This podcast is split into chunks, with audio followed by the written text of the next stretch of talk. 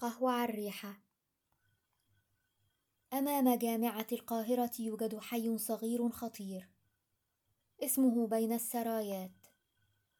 إن أردت أن تمسك بأهم جنات تدهور التعليم في هذه الجامعة فستجدهم هناك. على مرأى ومسمع من كل السلطات القانونية والتنفيذية. هنا يتحول العلم إلى برشامة للغيبوبة. وتصاب المناهج بمسخ هجين. ويجد الفاسدون ضالتهم في إعداد الأبحاث ورسائل الماجستير والدكتوراه. لكن جغرافيا التناقض والتقابل في مصر تبهرك دوما. فخلف الصفوف الأولى لهذا الحي. يمكنك أن تجد روح شوارع بسيطة هادئة بعيدا عن أحبار الطباعة ورائحة الوجبات الطلابية السريعة. أكثر تلك الأماكن قربا لقلبي. زقاق خلفي بين شارع المرور والمركز القومي للبحوث. وهناك أتردد على مقهى البرنس عادة قبيل المحاضرة الصباحية الأولى من يوم الثلاثاء. ما إن أجلس حتى يبادرني رجب القهوجي الذي يعرف أنني سأطلب قهوة على الريحة بسؤاله المعتاد. تأمرني بإيه كبير؟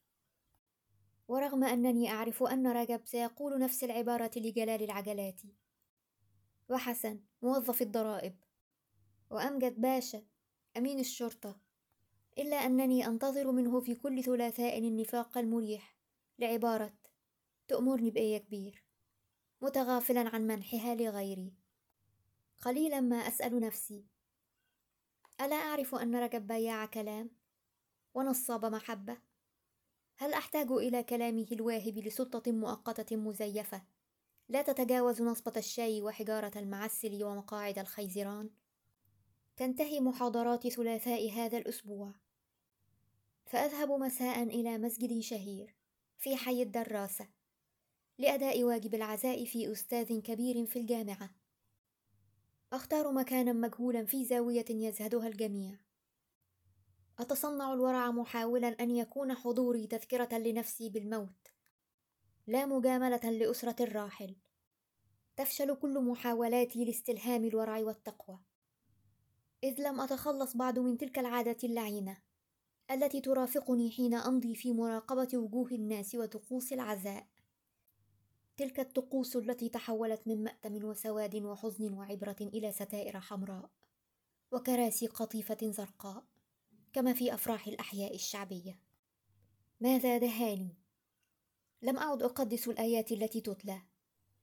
فصوت قارئ القرآن صار مرعبا منذ أن تم الاستعانة بمكبرات صوت دي جي التي تحول لك القرآن إلى صفارات قطار وشخاليل مولد شعبي.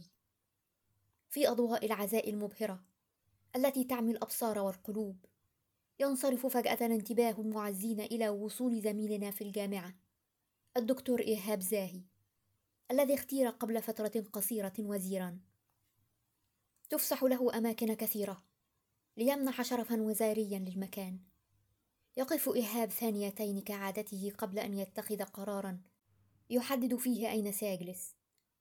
يلمح الزاوية المهملة فيأتي إليها ويجلس بجواري لا يحترم الناس رغبته في احترام العزاء. فيأتون إليه بحمسات وتزلفات. ضاربين بقارئ القرآن الكريم عرض الحائط. أسمح لنفسي بما أن إيهاب هو الذي جاء إلى جواري بأن أستمع إلى أغلب ما يقولون ثم أعود فأتمتم في نفسي. أستغفر الله العظيم. كان كل شيء قابلا للاحتمال بدرجة أو بأخرى.